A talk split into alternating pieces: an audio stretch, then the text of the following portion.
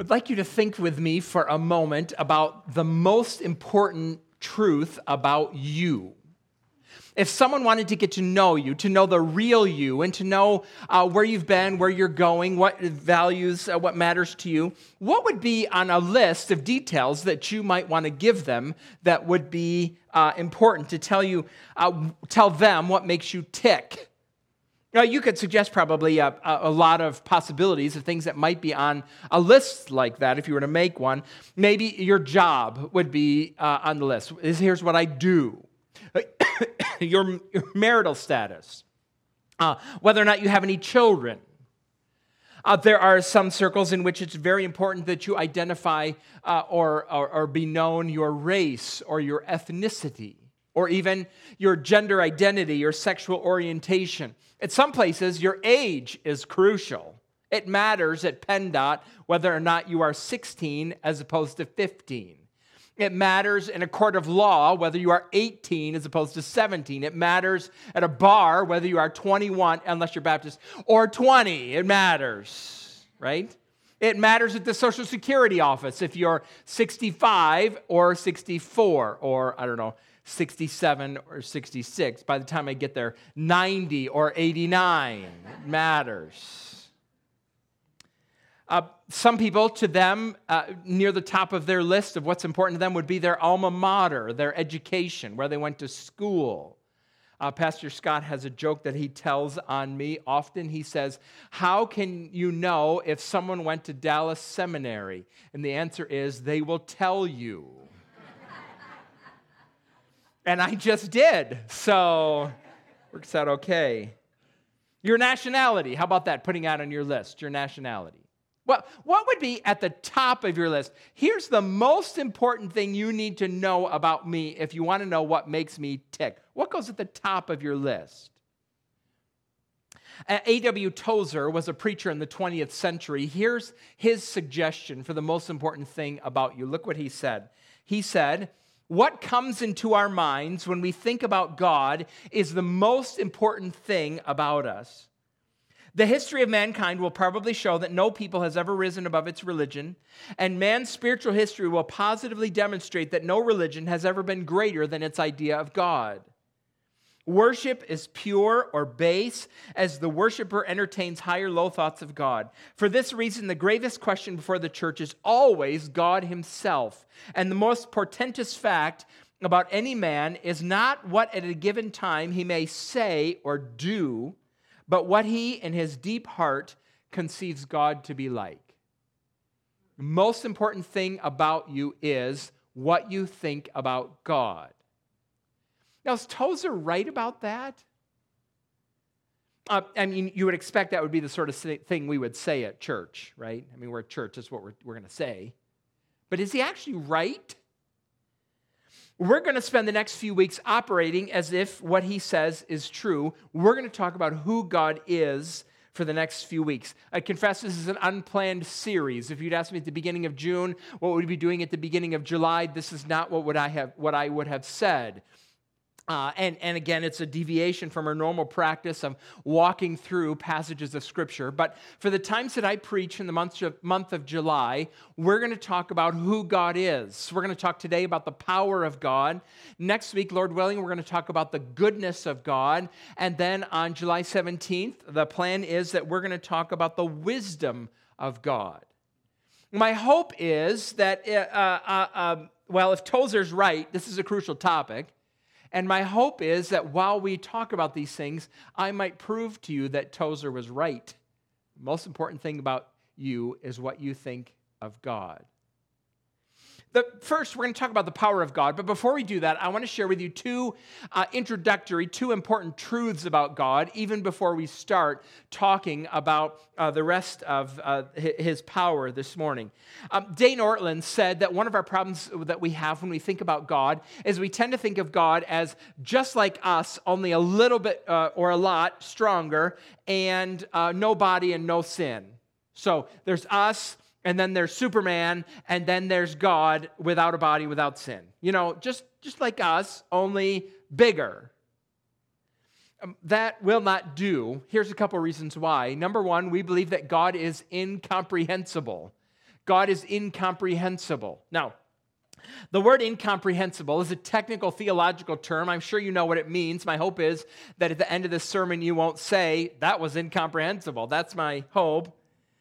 But when we when we use it to describe God, we are saying, as much as we might want to know God, our ability to know him is limited. We can know God truly, but not completely. Uh, James Dolezal has written and teaches about that, and he helps us, I think, with some of our vocabulary in this regard. Are you ready for vocabulary? It's a holiday weekend. Who should have to learn vocabulary on a holiday weekend? But this is a slightly above-average congregation, so I know you're ready for it, okay? So, incomprehensible. Well, in the middle of that word, you, you see the word prehense, which means to take a hold of. To take a hold of. If you're at a, a zoo and you see a monkey swinging from a branch by its tail, you'll go read that little plaque about the monkey, and it will say, this monkey has a prehensile tail, which means it has a tail that is capable of grasping something. It's prehense. It can take a hold of. And we use this word to talk about our ability to understand things. We have a word in English that we use to describe our, our knowledge, uh, the word apprehend. Apprehend, apprehend, to grasp toward, which means, like I'm going to do with this communion chalice, we can we can pick things up, we can take things and put them in our hand, we can apprehend them. What, what intellectually, it means I can understand this, I can get a hold of it. Now, the word comprehend, different than apprehend, means to understand something completely. Like I can take my hand and and and completely surround this communion cup. I have comprehensively surrounded it. I have comprehended, I don't know, intellectually, I have comprehended. I know it completely and wholly. We can apprehend the truth about God. We cannot comprehend the truth about God. Is there any, what in your life do you have a comprehensive knowledge of? Is there anything that you know comprehensively? Hmm, I'm not sure. Well, you do. Oh, well, you're ahead of me. So good. Uh, I think, so this apprehend versus comprehend, I think Paul has this in mind in, in Ephesians three nineteen. Look what Ephesians three nineteen says. He's praying for the Ephesians, and he says, I pray that you would know God's love that surpasses knowledge. What an unusual phrase. I want you to know this love that's impossible for you to know. I want you to apprehend God's love that is incomprehensible. So you see how, how that works. Practically, what this means is that whatever we say about God, God is always greater. He's always bigger. He's always more. He is always, so we're going to talk about his power. He is always more powerful than I will be able to describe this morning. He is always, we're going to talk next week, Lord willing, about his goodness. He is always better. He is always more good than I will be able to describe next week, than any human being with any vocabulary or with any brain, sort of brain power, will be able to describe. God is always more wise. He's always more than anything that we can ever say about him, which is why there's no need, no end of the need that we have to use our gifts and skills to write new songs praising him. Because there's always more about him that can be said. God is incomprehensible. Secondly here, God is simple. God is simple. Now again, I have here another technical word that can sometimes be deceptive because uh, when we use the word simple, we talk about things that are, for example, easy to understand. First grade math, unless you're a kindergartner, but first grade math is simple, right? Two plus two is four. Two plus three is five. Two plus four is six. Simple math, easy to understand. Or we talk about simple things in terms of uh, limited uh, things. Simple things can only accomplish a few tasks. I remember learning in school about simple machines. Do you remember that? There's, I don't know, six or seven or eight, I can't remember, simple machines. The lever, the pulley, the wedge, simple machines. Very few parts can only do a couple of things. In contrast to that, think about a, a, a jumbo jet, a, a seven thirty-seven. How many parts in a seven thirty-seven? six hundred thousand parts. And it can do a lot with all of those parts. It can carry hundreds of people, hundreds of miles in just a few hours, and all the while it can serve them hot coffee. And and uh, they can watch movies and, and have lights and, and fans blow on them. And if, if the plane goes into the ocean, they, their their cushion is used as a flotation device. Like like it's not simple. It's it's it's uh, it can do a lot of things. Now, when we say that God is simple, we're, we're not saying that he's easy to understand, and we're not saying that he can't do very much. What we're saying is that we mean God has no parts. God has no parts. We're talking these days about the things that are true about him, attributes of him, but they're not parts of God. God is not like a recipe, so you taste the cookies and you think to yourself, this needs more cinnamon, or this needs more sugar. We, we, no, we, we don't we don't sample God and say, this needs more mercy. This this needs more holiness. No, no, no, no, no. No, God has no parts. What God is, he is holy through and through, thoroughly, infinitely, and perfectly. He doesn't have power. He is power personally. He doesn't have goodness. He is goodness personally. He doesn't have wisdom. He is wisdom personally. James Dolezal, again, practically says what this means is that, that God, you can trust him because he'll never fall apart on you. He has no parts. He can't fall apart. Some of you work with complicated machines, really complicated machines, multi-million dollar printers, or you work with uh, tractors or pavers or vehicles, cars, machines that have a lot of parts, and when it, it, it stops working, you you got to figure out oh it's, which part which part has broken so that this machine won't work. With God, there are no parts. There's no part that breaks. He won't fall apart. He's worthy of your trust. So God is incomprehensible and God is simple. That's a good place to start. Now let's think about the power of God. What do we mean when we say that God is powerful? Well, you're familiar perhaps with the word omnipotent. I bet most of you are omnipotent. God is omnipotent. And a basic, well, that means all powerful, it's basic. But a basic definition of what we mean when we talk about God being powerful, we mean that God can do whatever he pleases. God can do whatever he pleases. Now, that, that sentence needs some clarification, needs some refining, but it will do. Keep in mind, God can do whatever he pleases. Can you do whatever you please? Are you able to do whatever you please? I cannot do whatever I please. I cannot fly, but I wish I could. I can't grow hair on the top of my head. I can't see without glasses or contacts. Right now, I'm wearing both of them. Mm, there's a lot that I can do, uh, that I want to do. God, though, can do whatever he pleases. Now, let's think about the nature of God's power, and we're going to elaborate on that sentence. I just want to show you a few verses that, uh, that, that affirm for us that God can do whatever he pleases. This baseline in the Bible, look here, Job twenty-three thirteen. Look what Job twenty-three thirteen says. He stands alone, and who can oppose him? He does whatever he pleases. Psalm one fifteen three, our God is in heaven. He does whatever pleases him. Psalm one thirty-five six, the Lord does whatever pleases him in the heavens and on the earth, in the seas and all their depths. Ephesians one eleven, in him we were also chosen, having been predestined according to the plan of him. Now here's a description of God. God works out everything in conformity with the purpose of his will. God does whatever he pleases. God can do whatever he pleases. Second here, God can do what seems impossible.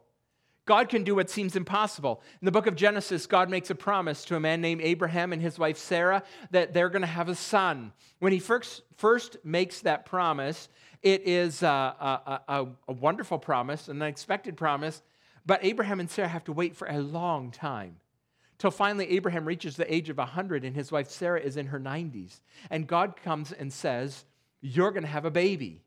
And and Sarah laughs. Are you kidding me? That, that ship has sailed.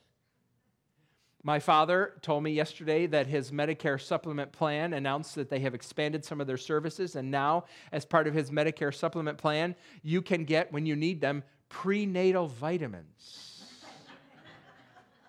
You should think about that. There's not many people on Medicare who need prenatal vitamins. Hmm, yes, that's odd. So God comes and says to Sarah in her nineties, get out your prenatal vitamins. They say, no, no, no, no, no, no. And the angel says, the angel, uh, God says to Abraham in Genesis eighteen fourteen, is anything too hard for the Lord? God can do what seems impossible. Something similar happens, of course, in the Gospel of Luke when the angel comes to Mary and says, Mary, you're going to have a baby. She says, how can that be uh, since I'm a virgin? And the angel says to uh, Mary, no word from God will ever fail. God can do what seems impossible. God can do what seems impossible. He can even save rich people from their sins. Now, you didn't gasp at that because you haven't thought about how impossible that is. But there's a conversation once that Jesus had with a man. You probably know the conversation. In Matthew chapter nineteen, he came to Jesus and he said, he had a lot of money. He said, how can I be saved? How, how can I have, know for sure I'm going to have eternal life? And Jesus spoke with him for a little bit. And the man walked away. He didn't want to do what Jesus said. He didn't want to listen to what Jesus said. And the disciples were shocked. Um, what, what, how, why? We, if, if anybody could be saved, we think it'd be rich people. And Jesus says, no, that's really hard. And then he said, Jesus looked at the, his disciples and said, with man, this is impossible, but with God, all things are possible. It's striking. It's striking. We don't tend to think this way. The New Testament tells us that it warns us a lot about money. No, I'm grateful. I'm grateful. Money can accomplish many good things. The schools that I went to, this building that I work in and that we worship in is here in part to the generosity of people with their resources. So I'm grateful for what money can accomplish. But money, there's warnings in the Bible about money too. Reminds me of a conversation. Uh, Claire, uh, my daughter Claire, uh, her favorite line from Fiddler on the Roof is when uh, uh, Tevye the milkman is speaking to his son, who, his son-in-law, who's a communist, and his son-in-law says to him, money is a curse. And Tevye says, well, then may God smite me with it so that I never recover.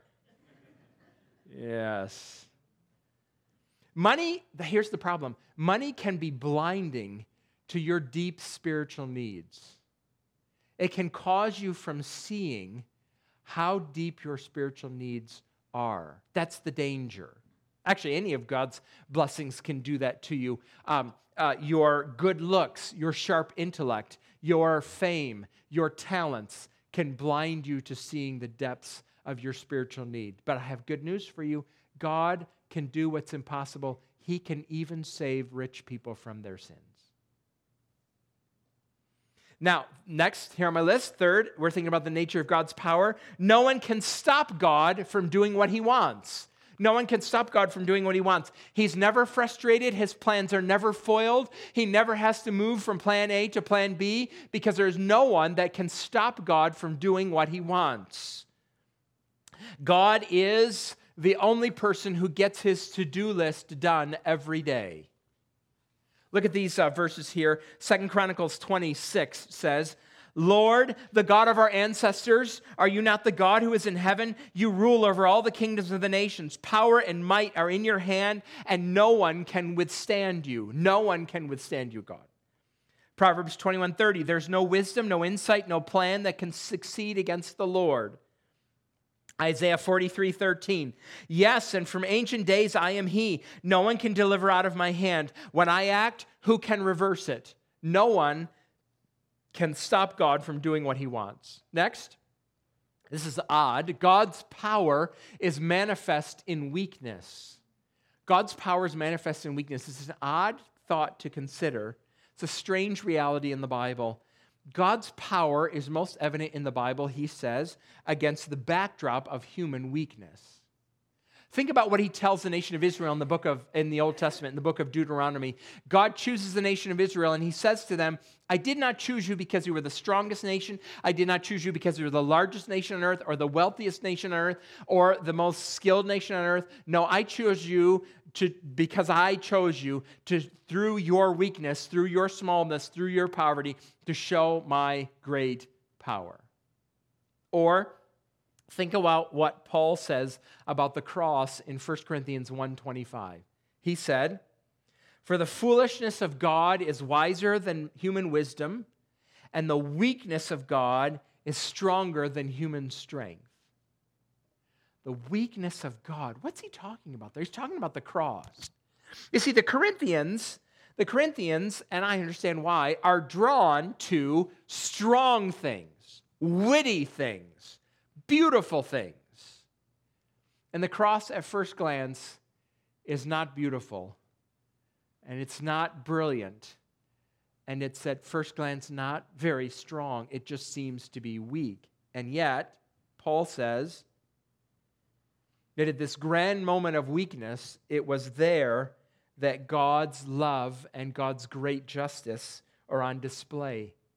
At the cross, this sign that looks so weak is when God is fulfilling the promises he made to rescue us.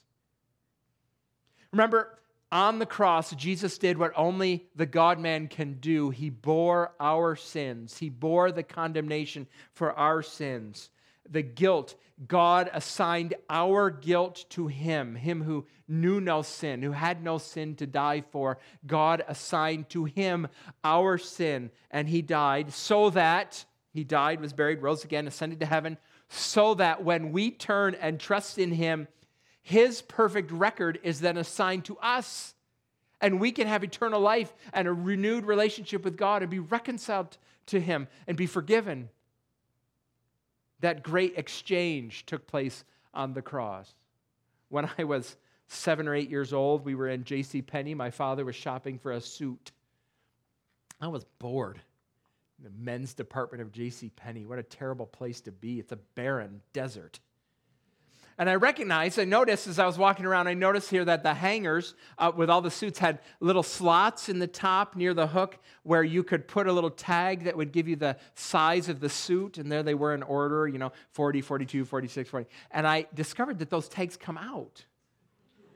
So while I was there for thirty minutes, I spent my time switching all the tags on those suits. I didn't know what I was doing. I'd never bought a suit before. I had no idea. I, I shopped at the Husky section, okay? So I didn't know. But you think about it, those poor people would go to shop. Uh, they, I don't even need to try anything on. I am sure I'm a size forty-two. Just give it to me. Oops. So I, I uh, think about this. These suits, the tag, the tags are switched. And it, because of the cross, of what God has done, he has switched our clothes, my dirty, sin-stained clothes assigned to Jesus, and his righteous good son, uh, his goodness before God, his obedience assigned to me. Oh, the cross looks so weak, and yet it is the power of God to provide salvation for us sinners.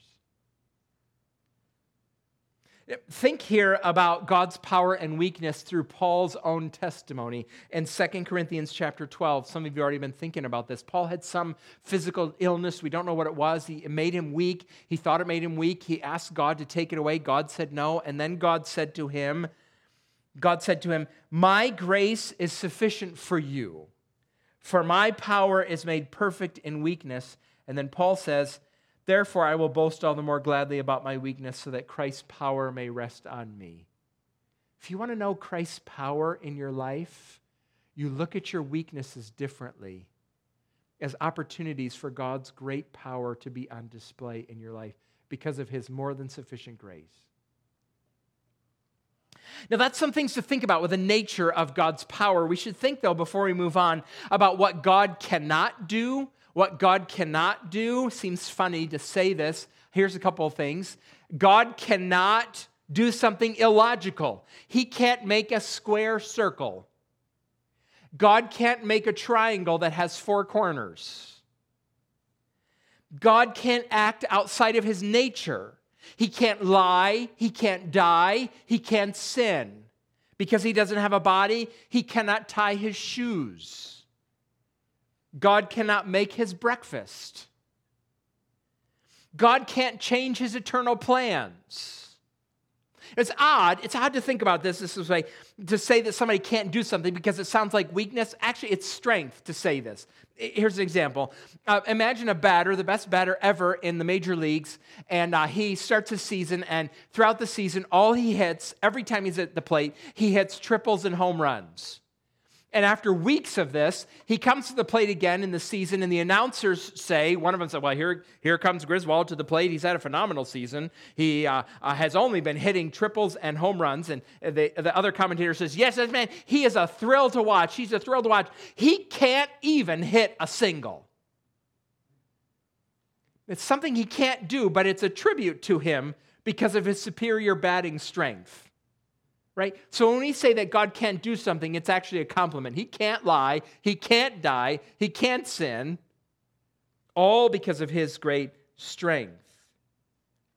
Now, some of you are asking the question. You've already thought of it. I'll try to answer it right now. Can God make a rock so big he can't lift it? This is what keeps Bible college students up all night long in their dorm rooms talking about questions as profound as this. Can God make a rock so big he can't lift it? Well, here's, here's the problem with that question. God has an infinite ability to make big rocks, and he has an infinite ability to lift big rocks. So where is the end of God's infinite ability to make big rocks and his infinite ability to lift big rocks? He can make a rock, and he can always make a rock that's bigger. He can lift a rock. He can always lift a rock that's heavier.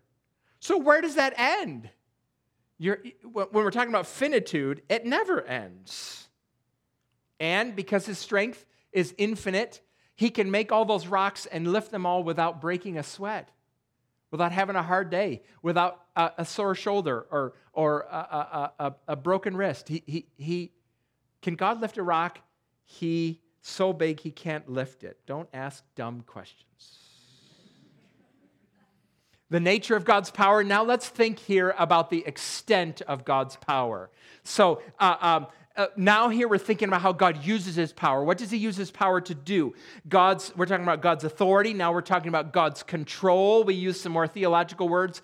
God's sovereignty, or a biblical word, God's lordship.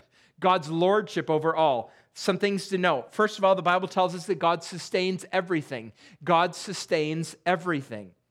Nothing happens without God's sustaining, governing control. Colossians one, sixteen and seventeen, look what it says about Jesus. It says, for in him all things were created, things in heaven and on earth, visible and invisible, whether thrones or powers or rulers or authorities, all things have been created through him and for him. He is before all things, and in him all things hold together. Um, when we, when Kathy and I lived in Dallas, did I tell you that we lived in Dallas when I went to seminary in Dallas? Okay. So anyway, uh, when we lived in Dallas, we lived in downtown Dallas, and what was striking to me is how much we lost power living in downtown Dallas, Texas. We we lost power more in that major city than I ever did in Podunk, Perry, New York, when I was growing up. But we would we lived in Dallas. Storms would come across. You could see them come across downtown, heading towards our apartment, and uh, fierce thunder and lightning storms, and uh, when they come, you just know, pff, we're going to lose power. Off it goes. God, like the power that she's cutting out, God sustains everything that is. You are, right now, you are, because God wills, God is willing now that you be. And if God ceases to will that you be, or that chair be, or this building be, or creation be, if he ceases willing that, then it will cease to be, because God sustains everything. Now, we can be a little bit more specific about that. We can think here about God's power over creation. God's power over creation. It's interesting the way Jesus speaks about the Father in his in the Sermon on the Mount. Think, look at these verses and see how Jesus is picturing God. Matthew five forty-five, God causes his sun to rise on the evil and the good and sends rain on the righteous and the unrighteous. Matthew six twenty-six, look at the birds of the air. They do not sow or reap or store away in barns, and yet your heavenly Father feeds them. Matthew six thirty, is that how God clothes the grass of the field, which is here today and tomorrow thrown into the fire? Will he not much more clothe you, O you of little faith? Notice how personal Jesus is being with God's control over his creation. It's as if God, he causes the sun to rise and set. It's as if God flips the switch and, oh, there's the sun. Or God takes his watering can and he pours it over creation as he wills. He sends rain on the righteous and the unrighteous. Or there's birds, and every day God gets out, reaches into his big bag of seed and sprinkles the seed and feeds the birds. Or God clothes, clothes the lilies of the field. You have daylilies in your landscaping. There's probably a bud or two on your daylilies. They're, they're waiting to open those that green uh, pod. It's not a pod. That green those green leaves are waiting to open, and and they can't open because yet because God is in heaven with His sewing machine making them the clothes. And when He's done with uh, with His uh, pressing and cutting and and sewing, He's gonna drop on that lily so it can pop open, and you can see God's beautiful design that He made for that uh, plant. And personally, God has this power over creation. Jesus wants you to know that. Then there's God's power over history. God's power over history. We could look at a dozen passages, two dozen passages in the Old Testament, but think about Paul's summary in Acts chapter seventeen. He says, God is not served by human hands, as if he needed anything. Rather, he himself gives everyone life and breath and everything else. From one man he made all the nations that they should inhabit the whole earth, and he marked out their appointed times in history and the boundaries of their lands. Why is July fourth important? Because July, God had July fourth on his calendar. His calendar. Why does July first matter? It was on God's calendar. Then, here, we're getting a little bit more dicey. God's power over human decisions and actions. God's power over human decisions and actions. This is an affirmation of the Bible. It's a necessary part of what the Bible says God is, who the Bible says God is. Look at Jeremiah one five to think about this. Before I formed you in the womb, I knew you. Before you were born, I set you apart. I appointed you as a prophet to the nations. Now think of the role that God is going to have to play in Jeremiah's life as he's going to fulfill that promise, that declaration. You're going to be a prophet, and from the womb, I set you aside from that. What's that mean? It means in this instance, by God's power, Jeremiah's mother didn't miscarry. And Jeremiah, when he was born, didn't get one of those childhood diseases that kill so many babies. And by God's sovereign providence, providence, there was no burglar that broke into Jeremiah's house when he was six and killed the people in the home. And, and by God's power, when Jeremiah was a teenager, and like all teenage boys, he did foolish things, God kept him from breaking his neck. And, and God worked in Jeremiah's life so that when he was ready, he began to speak to him. God carried him all the way through life so that, that he could get to the point of fulfilling this ministry of prophesying. Oh, how much power, how much control, how much lordship does God exercise over Jeremiah? Or, here's Psalm one thirty-nine thirteen. These are verses that make us jubilant over the repeal of Roe v. Wade, the reversal of Roe v. Wade. We're jubilant because of what these verses say about God and his oversight of the womb. David says to God, you created my inmost being. You knit me together in my mother's womb. I praise you because I am fearfully and wonderfully made. Your works are wonderful. I know that full well. My frame was not hidden from you when I was made in the secret place, when I was woven together in the depths of the earth. Your eyes saw my unformed body. Divine ultrasound. All the days ordained for me were written in your book before one of them came to be. All my days, David says. How much of this is the lordship of God, that all of David's days were written in God's book before any of them came to be? Um, we could think, when power, uh, God's power over human decisions and actions, we could think about your heart. According to the Bible, we think uh, metaphorically, that human beings make decisions with their minds. You decide with your mind. In the Bible, you make decisions with your heart. And look what Psalm thirty-three fifteen says. He who forms the heart of all, the hearts of all, who considers everything they do. Jeff read this from Psalm thirty-three. It's a description of God. What is God? Who is God? He's the one who forms the hearts of all. It's interesting. It doesn't feel like this when you make a decision, but your decider, who made your decider? God made your decider. He's the one who formed you and, and how you dis- the, the organ with which you decide. How much power does God have? Now, we think here about God's, last year, God's power over evil and sin. This is a great challenge. It calls for careful thought. We don't have time to talk about it in great detail this morning, but we're talking about God's lordship, his power, and we get here to the point, it's already dicey enough to talk about God's power over human decisions as if I don't have freedom. Uh, the objections abound to this here, God's power over evil and sin. How does this not make us robots or puppets? How does this not make God complicit in evil if he has power and control over evil? So some people like to use the word that God permits evil and sin, not that he ordains evil and sin, because they think permit is a better word. It's not helpful. It doesn't solve the problem.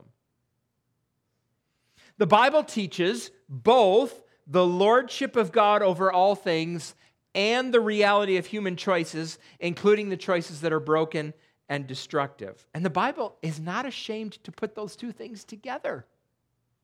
So we shouldn't be either. But look at Genesis fifty. Um, Joseph, uh, Joseph's brothers have sinned against him grievously. And look what he says about what they've done. He says, "You intended to harm me, but God intended it for good to accomplish what is now being done, the saving of many lives."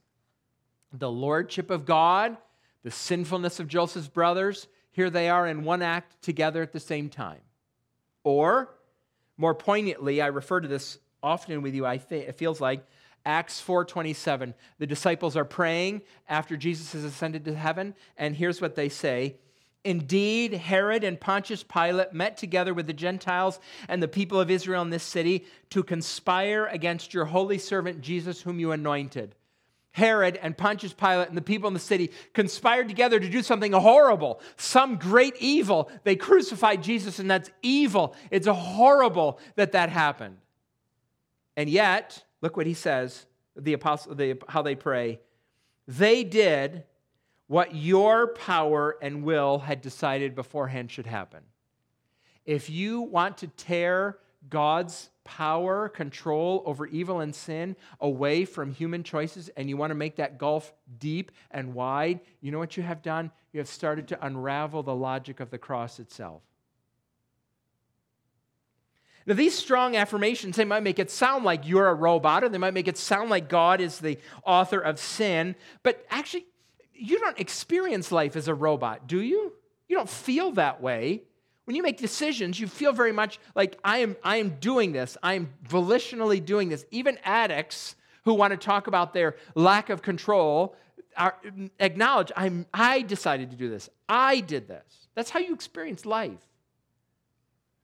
I think there's a better analogy to come to our minds than the analogy of puppetry or robotics. Um, uh, Wayne Grudem uses this. John Frame suggests this analogy. He says that we should think not of God as the divine programmer and us as robots. He says we should think of God as the author and uh, uh, uh, the relationship between an author and his book. And since this is above average congregation, let's think about Shakespeare for a minute, shall we? William Shakespeare wrote a play called Macbeth. And in Macbeth, the character Macbeth kills King Duncan. And in the world that Shakespeare's created, Macbeth is thinking about dun- killing Duncan. He plans for it. He wants to do it. He's responsible for it. It was his decision. So who killed King Duncan? Macbeth killed King Duncan. Shakespeare wrote the play. So who killed King Duncan? Well, Shakespeare kind of did too, didn't he?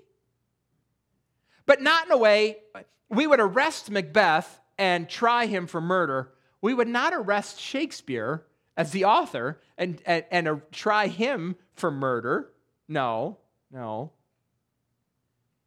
I, that is, it's not a perfect analogy, but I think it's helpful to think about the world God made that way. Author in his book, author in her book, uh, not programmer and robot.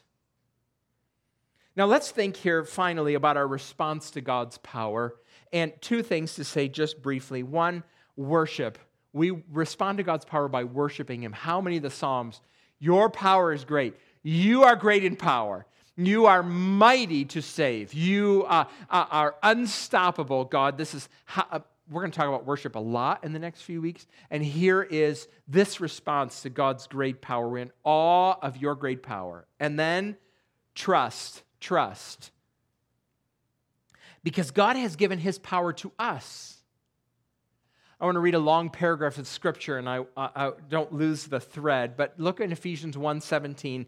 Paul is praying for the Ephesians, and he says, I keep asking that the God of our Lord Jesus Christ, the glorious Father, here's what I'm asking, that he would give you the spirit of wisdom and revelation so that you may know him better. Well, that's a good way to pray. I pray also that the eyes of your heart may be enlightened in order that you may know three things. I want you to know these things. Paul, Paul says, I'm praying that you would know these things. One, the hope to which he's called you, the riches of his glorious inheritance in his holy people, and third, his incomparably great power for us who believe. Paul prayed for the Ephesians that they would know God's power for us. Now how he describes it. That power is the same as the mighty strength he exerted when he raised Christ from the dead and seated him at his right hand in the heavenly realms, far above all rule and authority, power and dominion, and every name that is invoked, not only in the present age, but also in the one to come. Huh, that's a lot of power. The Bible knows something about you. The Bible knows that you can get very tired. Is anybody tired? Some of you are tired because um, your marriage is really hard right now and it's exhausting. And some of you are tired because you have particular parenting challenges or there's an endless amount of work to do. Is anybody tired of doing laundry?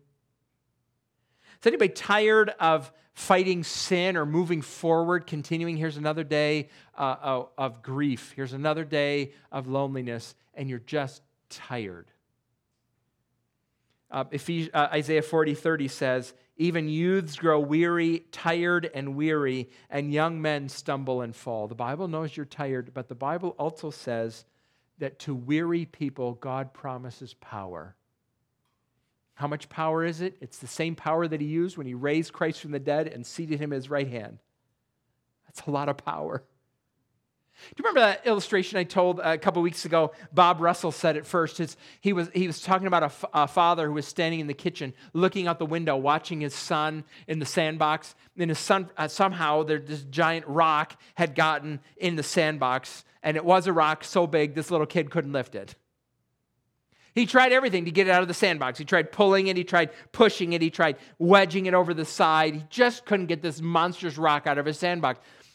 His father watched him struggle for a while and then went outside and said to him, you got a problem there, don't you? Yes. You can't move that rock. No, I've tried. I've tried. And the father said, have you used every strength that is available to you? And the little boy says, yes, I have. And the father says, no, you didn't. You didn't ask for my help. Youths grow tired and weary, and young men stumble and fall. But those who hope in the Lord will renew their strength. They will soar on wings like eagles. They will run and not grow weary. They will walk and not be faint. Some of you are in the position these days to run. Some of you, all you can do is walk. Some of you are struggling to crawl. Some of you, all that you can do is face in the right direction. But God will give you the strength today to take the next step that you need, that he has called you to, because he is great in power. Let's pray, shall we? Father, we come before you this morning. We thank you for your great kindness to us through the Lord Jesus. We are thankful to you for your uh, this description that we find all the way through the Bible from beginning to end. You are a God who is great in power. You always accomplish your plans and your purposes. Lord, I do pray that you would help us to worship you aright and to, if Tozer's right, have true thoughts about you. Thinking carefully about you, then worshiping you truly, and then trusting you, Father, for our weariness. Oh, show yourself strong on behalf of those who are weary today in this room. We pray these things together in the name of the Lord Jesus, saying, Amen.